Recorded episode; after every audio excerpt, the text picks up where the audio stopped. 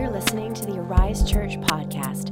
We are an Acts 29 church in Ventura, California, where we exalt Christ, embrace community, and engage culture. Find out more info or hear more sermons at our website, ariseventura.com. Thanks for listening.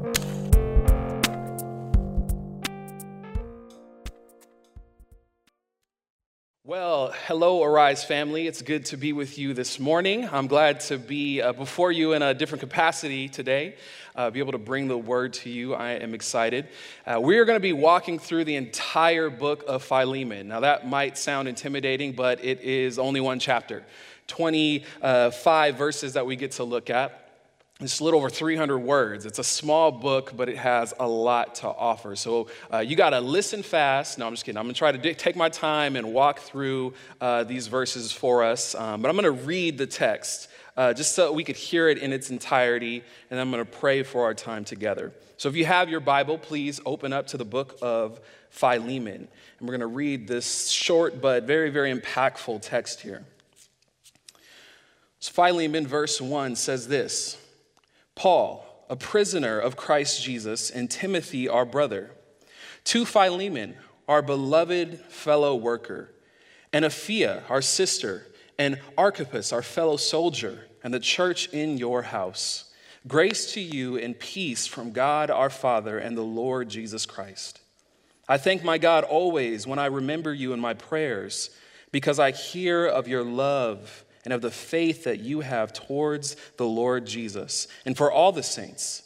And I pray that the sharing of your faith may become effective for the full knowledge of every good thing that is in us for the sake of Christ. For I have delivered much joy and comfort from your love, my brother, because the hearts of the saints have been refreshed through you. Accordingly, though I am bold enough in Christ to command you to do what is required, yet for love's sake I prefer to appeal to you. I, Paul, an old man and now a prisoner, also for Christ Jesus, I appeal to you for my child, Onesimus, whose father I became in my imprisonment. Formerly he was useless to you, but now he is indeed useful to you and to me. I am sending him back to you, sending my very heart. I would have been glad to keep him with me in order that he might serve me on your behalf during my imprisonment for the gospel. But I preferred to do nothing without your consent, in order that your goodness might not be by compulsion, but of your own accord. For this perhaps is why we why he parted from you for a while, that you might have him back forever. No longer as a bondservant, but more than a bondservant, as a beloved brother especially to me, but how much more to you, both in the flesh and in the Lord. So if you consider me your partner, receive him as you would receive me. If he has wronged you at all or owes you anything, charge that to my account. I, Paul, write this with my own hand. I will repay it, to say nothing of your owing me even your own self. Yes, brother, I want some benefit from you in the Lord. Refresh my heart in Christ. Confident of your obedience, I write to you, knowing that you will do even more than I say. At the same time, prepare a guest room for me, for I am hoping that through your prayers I will be graciously given to you. Epaphras, my fellow prisoner in Christ Jesus, sends greetings to you, and so do Mark, Aristarchus, Demas, and Luke, my fellow workers. The grace of the Lord Jesus Christ be with your spirit. Father, we come before you this morning just thankful, thankful for your word and how you use it to transform our lives. Thankful for your spirit and how, as we yield to him, he uses your word to uh, hide the truths of your word in our heart and then bring them to light in moments of need. Father, I pray this morning that you would remove me from this message, Lord, that you would speak directly to your people, that you would draw them closer to yourself, that you would convict where needed, comfort where needed, but meet us here, Lord, in, in whatever capacity your spirit sees fit. Use this time as we meditate on your word, and we pray these things and commit this time to you in the merit of Jesus. Amen. Well, I love to cook. It's not a secret. Uh, I enjoy cooking, it is therapeutic for me. Uh, I've been cooking for a long time. And uh, I love just the array of, of diversity of spices and ingredients and the complexity and trying to be as creative as possible when I do cook. And I'm wondering uh, this morning, how many of you guys have ever made a bechamel? Raise your hand if you ever made a bechamel. Thank, thank you for whoever raised your hand. I know you're not here, I can't see you, but I feel like you're with me in spirit. Um, if you don't know what a bechamel is, I'm certain you've benefited from its, its beauty. A bechamel is, is basically a white sauce made from milk, usually added with herbs and spices as well. If you ever ever had queso, if you ever had Alfredo or even like fancy mac and cheese, you know that mac and cheese that you spend like $10 to get at a fancy restaurant? Uh, that's usually made with a bechamel.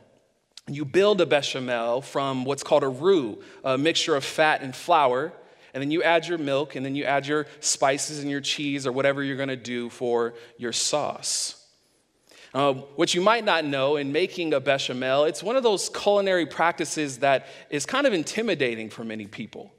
Uh, and it's not because it's hard, right? I said it was fat, maybe olive oil, uh, canola oil, butter, whatever, and then flour, equal parts, one to one of fat and flour. Add some milk, add some spices. It doesn't seem that difficult. And yet, it's one of those things that, that kind of uh, uh, people don't feel comfortable doing because it's the technique, it's the process. If you don't do it right, you get clumpy and lumpy sauce. If you don't dissolve the roux correctly, if you don't cook the flour correctly, you get this, this really waxy taste of flour in your final dish. And all that time that it might take to make the perfect mac and cheese, if it ain't baked, it ain't made. You want to have a good product. And so you want to go through the process correctly. And that's why so many people find it intimidating. But praise God, right? That's why they made Kraft mac and cheese. Or maybe you grew up with Velveeta, right? You just pull it off the shelf, put it in the pot, add your little mixture, and there you go. You're good to go, right? A lot of people just go for that because it is a simple process and it gets the job done, right? You just want to eat, you want to get fed, you want mac and cheese, boom, bang, boom, you got it. Now, that might be fine for food. I'm not hating on you if you love Kraft. God bless you if you love Kraft, if you love a, a box mac and cheese. But I have a question Do you approach the Bible that way? Do you approach coming to the scriptures in a way that is the most convenient for you? Not finding time or effort or energy to dive into the scriptures in a way that takes time, in a way that takes technique, in a way that takes process because it's just too hard. I just don't get it. Well, I have a, a, goal for us today as we look at this book, and, and I really hope that at the end of this message, believing that God wants so much more for us when we come to the scriptures, if you hear nothing else from me, I want you to know that I want you to have a deep seated and really rich joy in finding time to slow down and really study the scriptures. I love this quote from Charles Spurgeon. He says, A man who wants to see a country must not hurry through it by express train, but he must stop in the towns and villages and see what is to be seen. He will know more about the land and its people if he walks the highways, climbs the mountains, stays in the homes, and visits the workshops than if he does so many miles in a day and hurries through picture galleries as if death were pursuing him. Don't hurry through the scripture, but pause for the Lord to speak to you. Oh, for more meditation. I love that quote. And it, it, really speaks true to sometimes in the hustle and bustle of life, we just get a few verses in, right? A proverb a day keeps the devil away. That's true. But there are times when we carve out to really study and rightly understand so that we apply rightly the Word of God. And, and that's important for us today. Again, we can come to a text that is so short and we just kind of breeze through it, or we feel like, oh, that was so short, I don't really know how to think about it or what to do with it. But a text like this, we should come to it and realize, oh no, God has something for us here. There's truths that He wants us to mind. We should be deeply impressed by the Word of God every time we come to it. Why? Because God Himself is speaking to us from it. In his graciousness, he has preserved all of the words that we have in the scripture so that we can know him rightly and worship him rightly. And today, as we read this text, we're going to see that played out. Paul calling this brother Philemon to know God rightly and to worship God rightly. So I hope you're ready to study the scripture with me this morning.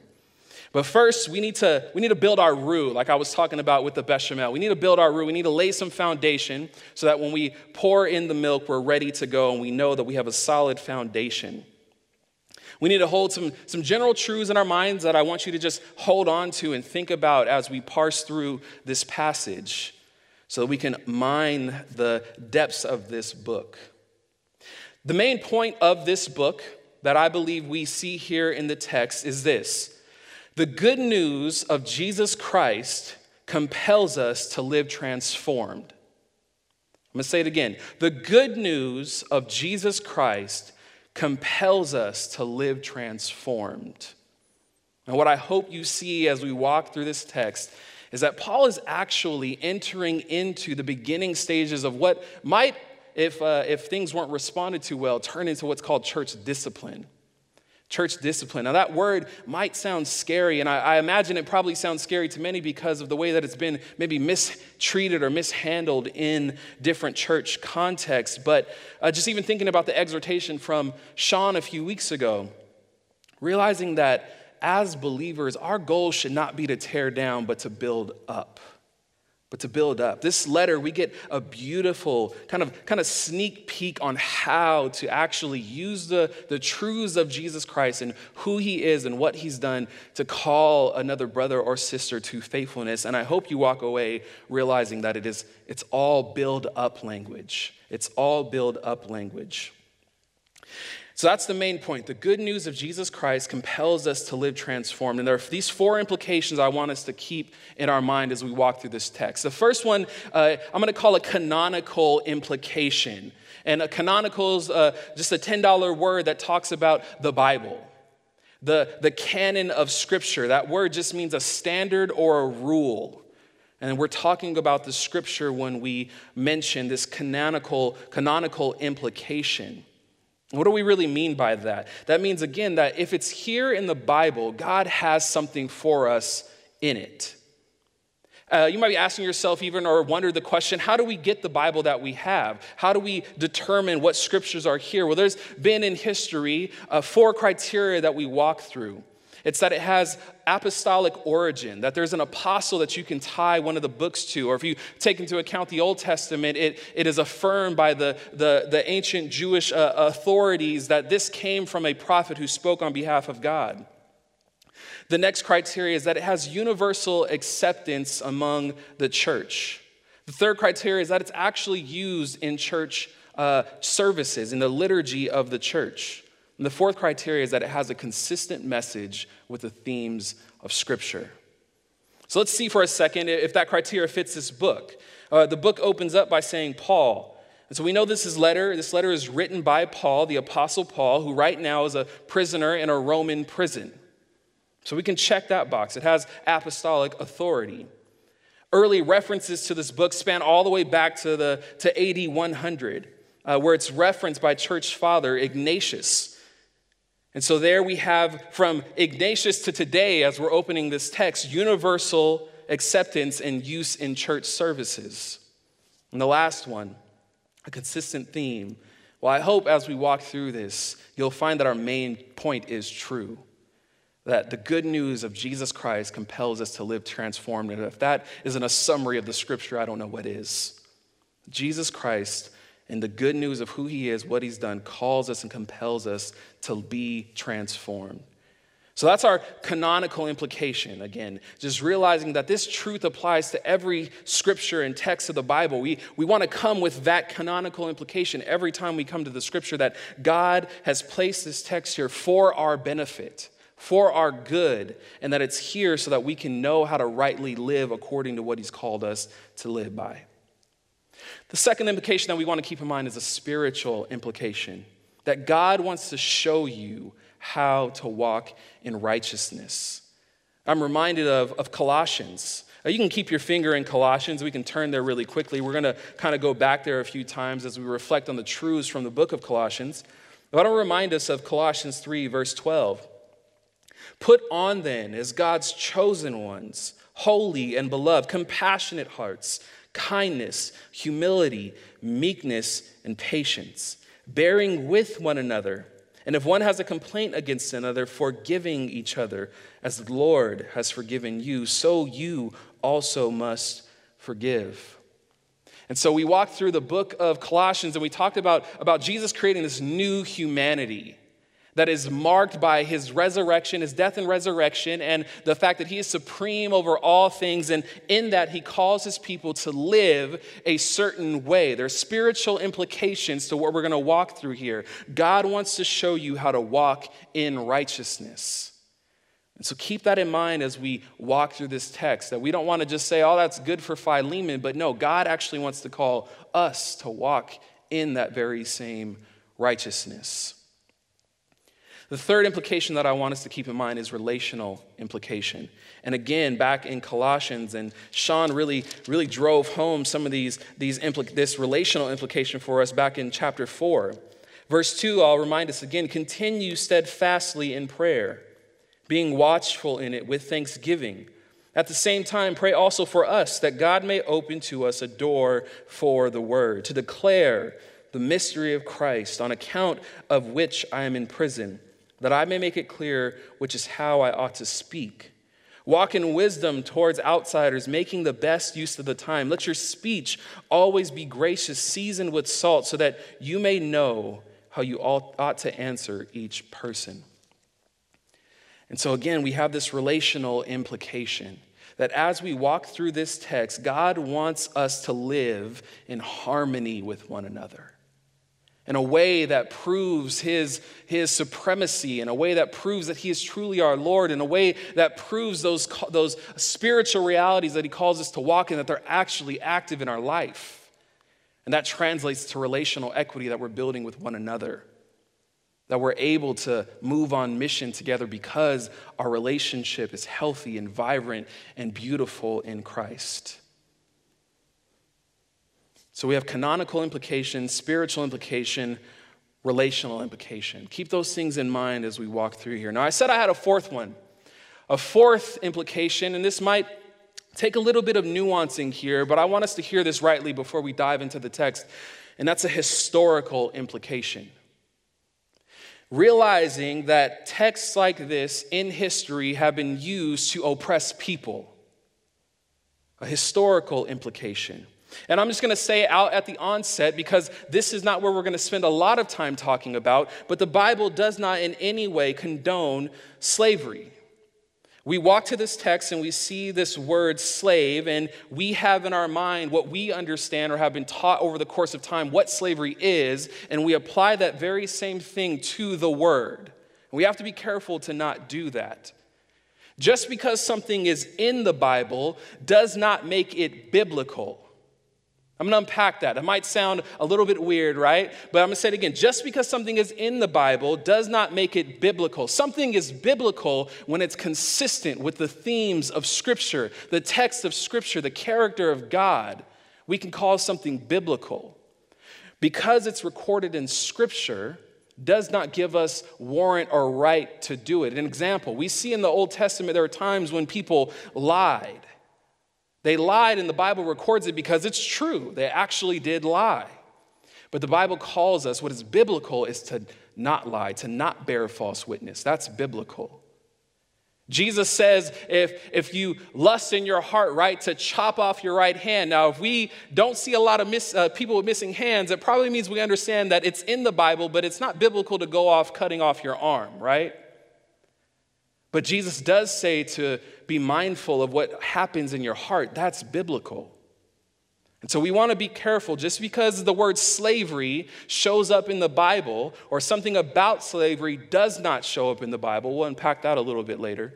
Just because that happened doesn't mean you get to take that created doctrine and call something biblical. So, again, historically, the Bible, this passage, this book here, does not condone slavery. It's true, Paul doesn't condone it and he doesn't condemn it.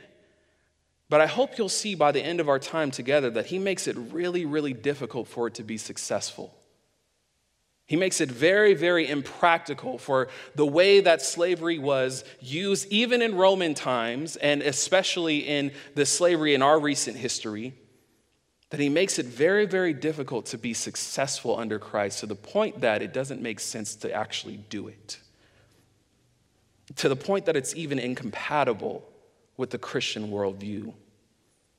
So I want us to hold these things in tension. I want us to hold these things in our hearts as we walk through this text. That this text is here for us to grow in spiritual and relational wisdom as God calls us to live faithful. And then, second, or, or kind of a, as a big overarching theme, that as we walk through this text, know that the Bible has never and will never condone what we understand to be slavery in our time, and again, even in Roman time. And so we're going to get back into our text with those things as our foundation. We're going to add our milk here, if you will, drawing on that analogy, and we're going to dive back into the text. So we already know that Paul is the author, and he's writing from a prison in Rome, probably around AD 60, and he's writing to a guy named Philemon uh, concerning his slave that ran away. We can draw some implications if we look in the letter to Philemon in verse 2 he, Paul makes this point to greet Philemon uh, and other people and the church in your house. Verse 22, we see this, this call for Paul asking Philemon to prepare a room for him. So it's safe to assume that Philemon is some kind of wealthy businessman. He's some kind of a, a, man that is well off, well to do. He's probably an influential person in the city to the point where, uh, as Paul came and met Philemon, probably somewhere in his missionary time in, in Ephesus, uh, converts to Christianity, goes back to Colossae, and he allows this house or this church to meet in his house because he has the space, he has the means, he has the availability. A man like him would have had many slaves. He would have had people who were working for him. He would have had an entire sort of mini empire working for himself.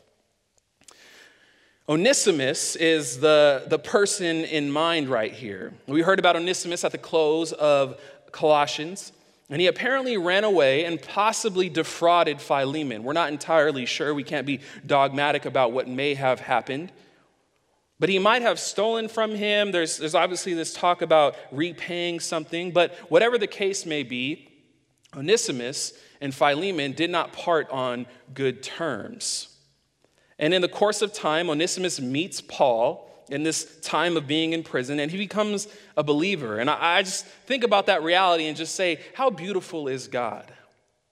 That he would allow Onesimus to leave uh, his converted Christian master under whatever circumstances might have been happening, to flee from that, meet Paul, get converted in jail. Why he was in jail, we can again speculate, not sure, but the kindness of God towards Onesimus to draw him to himself. That's just an observation that I, I thought was beautiful I was, as I was walking through this text. But Paul is calling Philemon to be re- restored to his former slave, now brother Onesimus. And he calls him to be restored to him in an even greater degree than when he left. To an even greater degree than when he left. And so remember, I said this was a sneak peek into how church discipline really could go. Uh, properly done. Matthew 18 says the first step is to address your brother personally. And Paul does that here. We get to, again, peer into this, this really case study of how to do this well. And he does that by, as we walk through this text, I hope you'll see, he does that by, by doing three things, helping Philemon refocus on three things. And that's his identity, that's the, the, the, his identity, the cross, and the mission. He helps Philemon refocus on his identity, refocus on the cross, and refocus on the mission. Now, remember our main point. Our main point is this the good news of Jesus Christ compels us to live transformed. Therefore, Paul says, remember, rejoice in your identity. Look down with me at, at verse 4. Paul talks here and he says, I thank my God always when I remember you in my prayers. Now, you might remember that from the book of Colossians. Paul says almost the exact same phrasing. Uh, Paul has a similar kind of heartbeat towards the Philippians as well. And you might read that and say, like, oh, Paul is just speaking flatteringly, right? But I think there's something about the important Paul that we want to understand. And that is that the Apostle Paul loved the bride of Christ. He had a very deep, sincere love for God's people that they would know him and walk, rightly walk in what he's called us to walk in. And so, how would you come to the bride of Christ and lovingly call them to walk in that transformation that Jesus uh, calls them to? Not by condemning them, but by, by building them up. Paul loves the bride of Christ. And Philemon is a part of that bride, and he wants to call him to rejoice in that identity that he's a part of the bride. And so he addresses him with these tender and gracious words. And so we pick it back up in verse 5. He says, Because I hear of your love and your faith that you have towards the Lord Jesus and all of the saints. And he reminds of, of his identity. That in Christ, Philemon, remember, there's deep love that you have for the saints. Remember, Philemon, there's deep faith that you have in the Lord Jesus. And that word Lord there was used intentionally, right? It's that word for master. In your master, Jesus Christ, your faith that you have in him. Remember, rejoice. I rejoice in those things. I want to call you to rejoice in that reality. We continue seeing that uh, he, he prays for him, and the sharing of his faith may become effective. Verse 7 For I have derived much joy and comfort from your love because of the hearts of the saints that have been refreshed through you. Paul again calling Philemon to remember his identity, rejoice in his identity, celebrate who he actually is in Christ. And it's a brother who's marked by love. It's a brother who's marked by deep faith in Jesus Christ. And not only that, but he's a brother where those two things manifest in him uh, building up the body to the point where the body is refreshed. That's who Philemon is. That is what Paul is rejoicing him. And as he gently comes to him to call him to walk faithfully, he reminds him and rejoices with him in his identity, who he is. And I pause again and want to ask this question just for a second for us to think about it. Do those qualities define you? Do those qualities that Paul is talking about here in this brother Philemon define you where you are today? Do you find that love for the saints is something that sits in your heart just so comfortably? That you have this deep love for Jesus' bride, that you would do anything for her? That you have a true and sincere faith in the Lord, that He is your master, that He controls and is in control of where you go, what you do, that you submit to His lordship. And do the saints feel refreshed by your love? Does the body feel built up by your love? I hope that would be true of you as we reflect and look at this, this beautiful display that Paul is talking about here in the book of Philemon. He basically is saying this uh, you cannot live transformed if you reject your identity. You cannot live transformed if you reject your identity. And so Paul calls him to remember that identity, that he is in Christ, that he has faith in him, that he has love for the saints, and that has been manifested over time by the saints being refreshed. Philemon, remember this. You cannot live transformed if you reject who you are in Christ. And Philemon, these things mark who you are. It's clearly seen that you've been transformed by Jesus. The people around you are experiencing this reality of your transformation. You're generous, I'm sure. He could say he's generous with his time, his talents, and his treasure, inviting the church to be in his home, and he's helping him to see that this is important to rejoice in who Jesus has transformed you to be. Remember those things, celebrate those things, rest in those things. And again, that's true for us. We cannot live transformed. If all the things that we talked about in Colossians, this reality of being a new humanity, this reality of, of putting on these realities of compassion and kindness and, and humility and meekness and rejoicing and thanksgiving and spiritual songs with one another and being on mission together to seek and save the lost, if we aren't rested and rooted and rejoicing in that reality, we will never live transformed. We will never walk in a way that marks those things as being true. You cannot live transformed if you reject your identity. And so, Paul, gently here in our text, calls Philemon to just for a moment reflect on the things that are true of you in Christ. That you have been marked as a brother who loves the saints, who loves God's bride, wants them to know who he is and live faithfully to him. Remember those things. He wants him to remember that. And he gets in, and he, he uh, next uh, reality that he does is he helps Philemon remember what the cross has done. So he sets him up and says, Hey, rejoice in these things. I know these things are true about you. You have been clearly transformed by Jesus, but let me remind you what Jesus has done. And I love verse 8. He, he says, Okay, so here are all these realities of who you are accordingly in the ESV, it says. Or your version might say, For this reason. So, since all these things are true, accordingly, though I am bold enough in Christ to command you to do what is required, yet for the sake of love, I, I would rather appeal to you. I'd rather call you to walk in faithfulness on your own. And we could take the implications from this, whatever Paul had been uh, reported to from Onesimus, there might be some things that Philemon is really wrestling with. Now, you think about slavery in the time of the Roman Empire. And uh, uh, slavery, the institution of it in the Roman Empire, was uh, just as bad as it was in our time. It wasn't as organized or, or structured in the same way, but masters were just as repulsive to their slaves as masters in our time would have been uh, um, terribly uh, tyrannical to their slaves. There would have been this cultural pressure for Philemon to treat uh, Onesimus in a certain kind of way, especially if he actually did steal something from him. There would have been laws that the Roman Empire had in place, and if he was a successful and wealthy businessman, again, just take this moment, put yourself in Philemon's shoes. What would you have done with the cultural pressures, the societal pressures, the social pressures that he might have been feeling?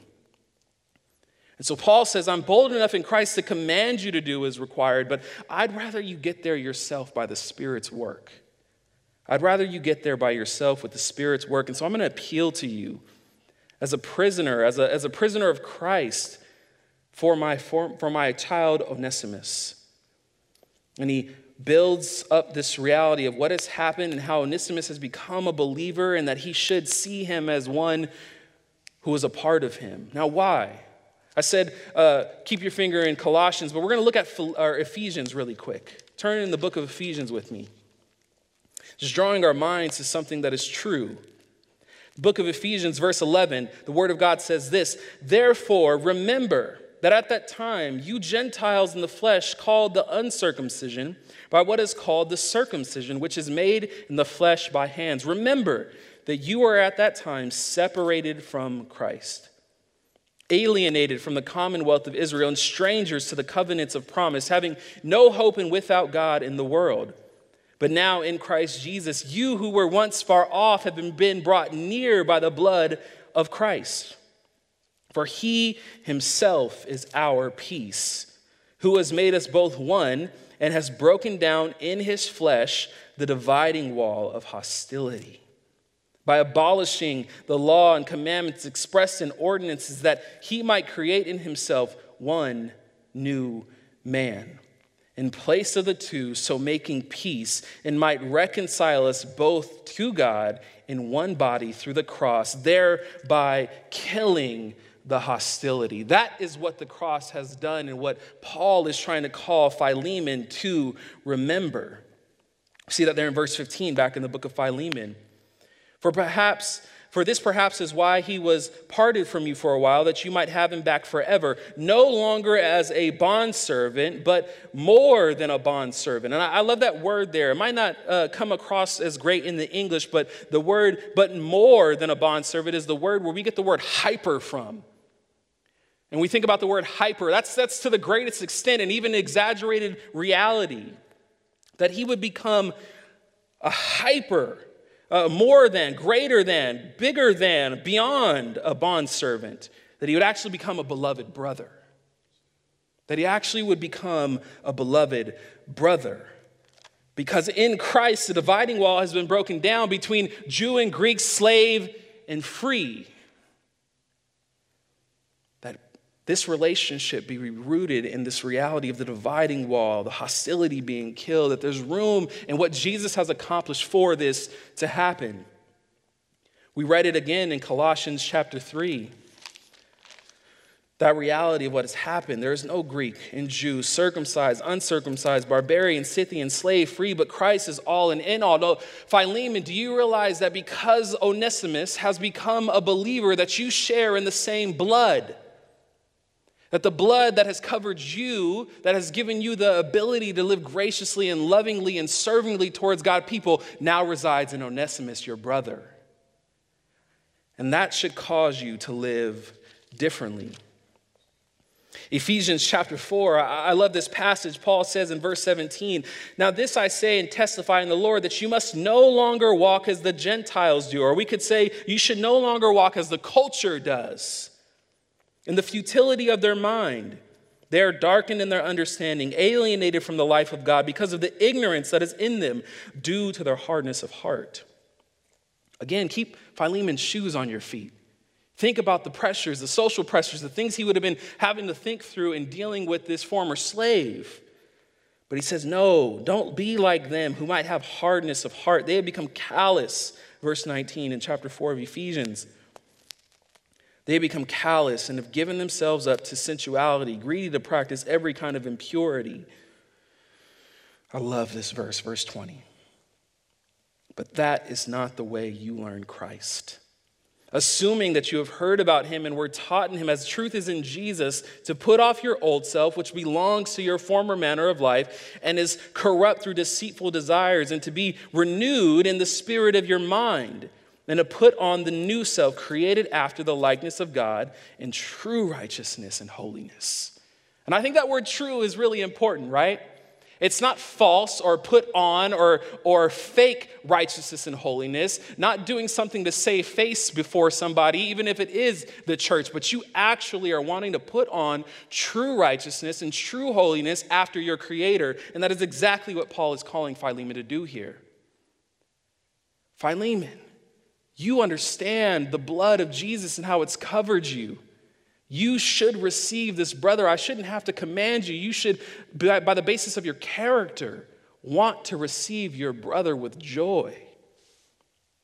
Ephesians 4 goes on, and Paul gives this case study, this example, and, and Pastor C referenced it a few weeks ago, but this case study of a thief, right?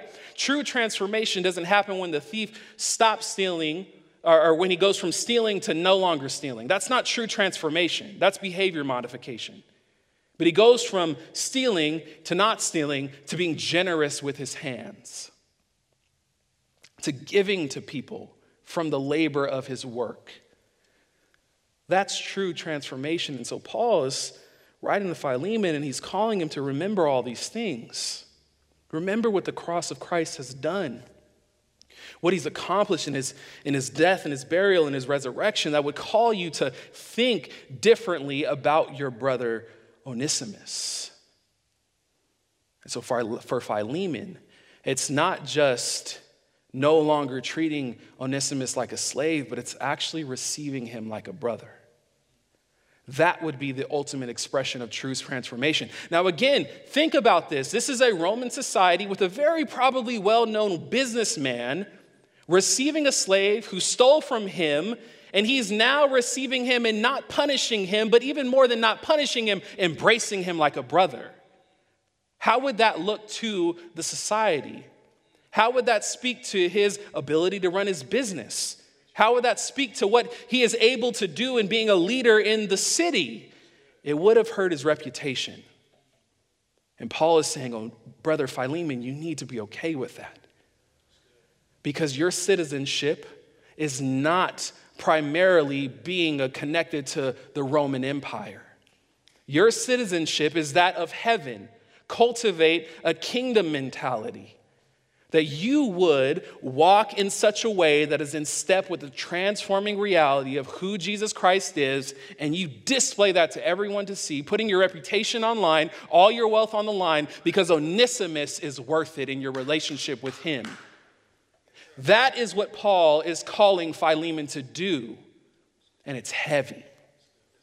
And it's heavy. This isn't a simple ask. This is actually a very countercultural, impactful, financial, a relational ask that Paul is giving to Philemon. He's calling him, though, to be faithful to Jesus and not to man. This is what Paul is calling him to. And again, this beautiful reality of him, that idea again of more than a bondservant, greater than a bondservant but a fellow beloved brother. And like I said, at that point, slavery can no longer be slavery. Back in verse 6, we saw this phrase here in the ESV, and it says, And I pray that the sharing of your faith. Now, that word is also in the Greek again in verse 17.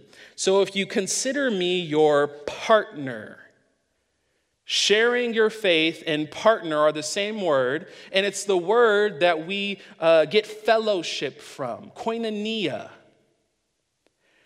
And so, Paul in verse 6 says, I pray that in the sharing, the, the koinonia of your faith, the, the, the same fellowship that we have there, and if you consider me your partner, if we have true koinonia, Receive him as you would receive me. Receive him like you would receive me in full assurance of brotherhood. This request, again, would have been radical. Set aside your earthly rights and instead take up the mantle of your heavenly citizenship. That, that in Christ, God is reconciling the world to himself, 2 Corinthians 5:19 says, not counting their trespasses against them and entrusting us with the message of reconciliation. Now, a lot of times we read that in 2 Corinthians and we immediately apply it to just the unbelieving world. But this message of reconciliation is not just for unbelievers, it is for believers alike. That God is calling you, He is calling me to not only uh, preach the message of Jesus Christ and reconcile those who would be separated with, from God forever, but He is calling us to be reconciled consistently and every day with forbearance, with meekness, with humility, with patience, with thanksgiving, singing songs and hymns and spiritual songs to one another. That our ministry and mission as a church would be healthy that's reconciliation that happens as well. When the transforming reality of Jesus Christ is truly walked in, slavery becomes irrelevant and even powerless. When the transforming reality of Jesus Christ is truly walked in, slavery becomes irrelevant and even powerless. And more than that, because that's the negative, we don't want to focus on that. More than that, partnership and brotherhood is what matters now. We're not even worried about this institution over here because we're focused on brotherhood and fellowship. That we really believe that Christ is all and in all, and therefore I see you in a different way. I experience you in a different way. I listen to you in a different way. I celebrate you in a different way. I move towards you in faith and mission, on mission together in a different way. That those things no longer divide us. And so get this even if Onesimus came back and continued to serve in Philemon's household, nobody would even know that he was a servant that their brotherhood would be so beautiful, so transforming, so countercultural that they would think that this is just his boy and they're doing life together. The societal, again, of slavery no longer makes sense, and we need to actually call it a new word, right? Koinonia, fellowship, partnership. I think in my mind, it's kind of like vegan food recreations, right? What is a vegan mac and cheese? It's, it's, not, it's not mac and cheese anymore. Let's just call it creamy cashew sauce, right? Like, that's what it's talking about. We need a whole new category so we can think about it well. We're not even talking about slavery anymore.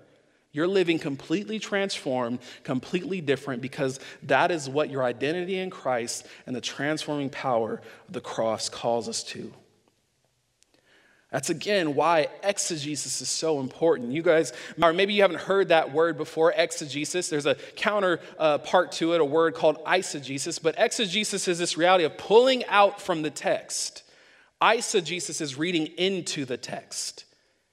And so, people that have used this beautiful text, this word of God that is supposed to call us into spiritual and relational equity with God, have perverted the word of God to apply it to an institution that would oppress people made in his image. That's what poor exegesis gets to you. That's why going slow through the scriptures and asking healthy questions and spending time reading and meditating and not just breezing through as if you don't really need the word of God is so important. And it's not the preacher's job to do that. We have the privilege of opening the Word of God as an encouragement, like Second or First Corinthians tells us to do in preparation, wanting to encourage the body of Christ, but be a Berean. Study the scriptures.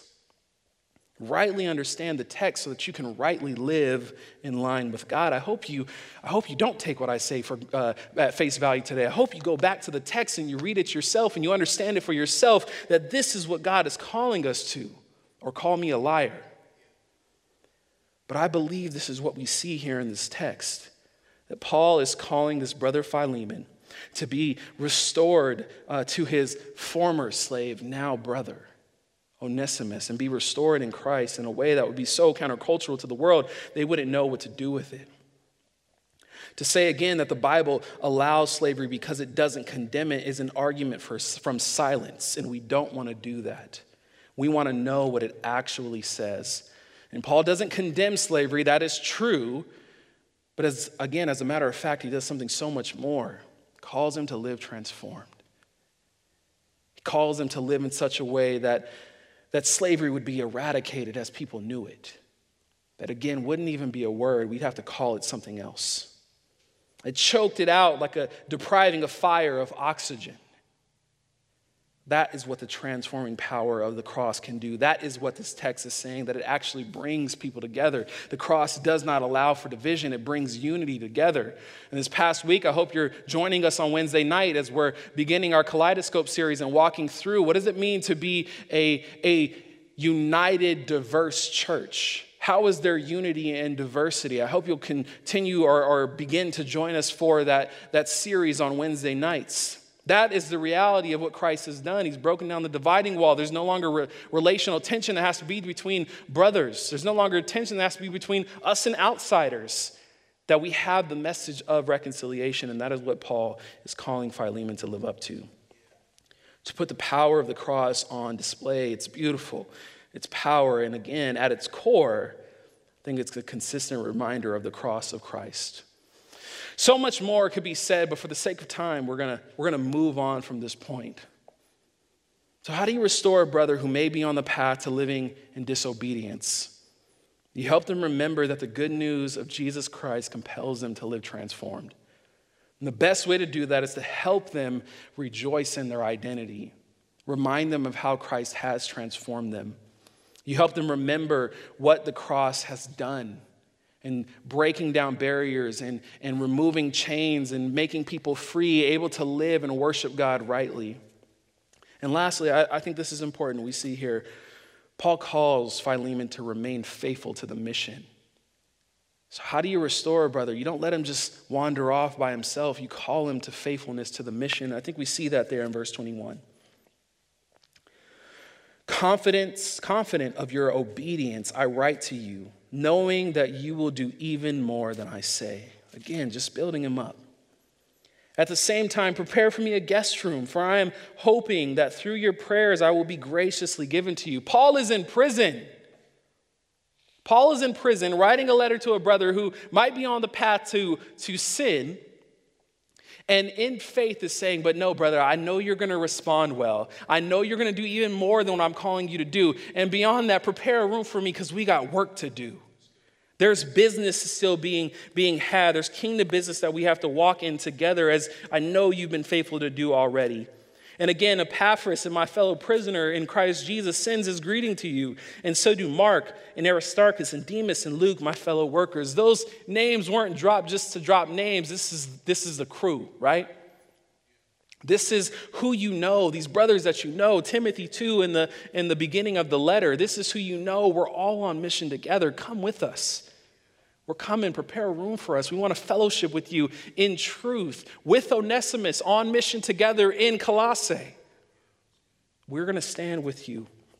We're going to be with you. And we're going to remain on mission together. I love that. He doesn't put him out.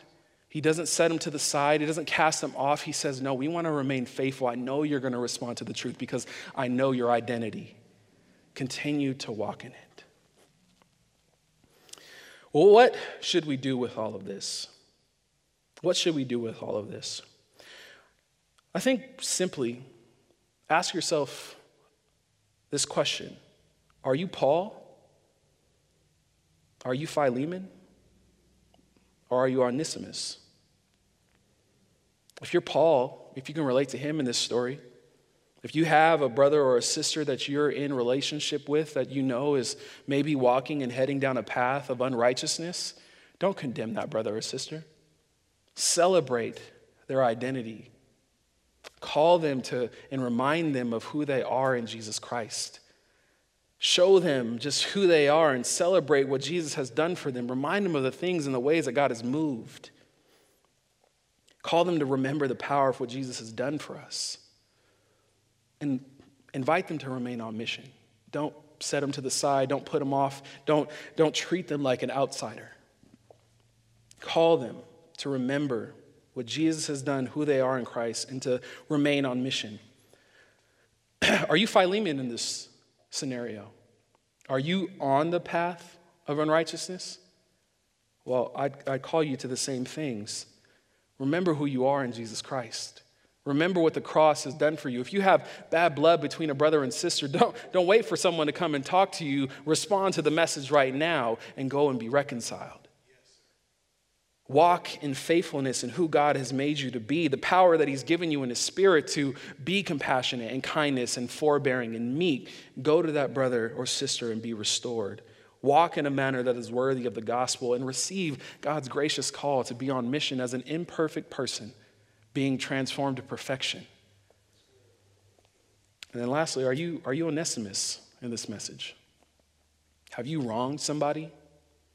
Have you been in hiding to, to be restored rightly to someone? Have you been sequestering yourself because you don't really want to deal with that problem?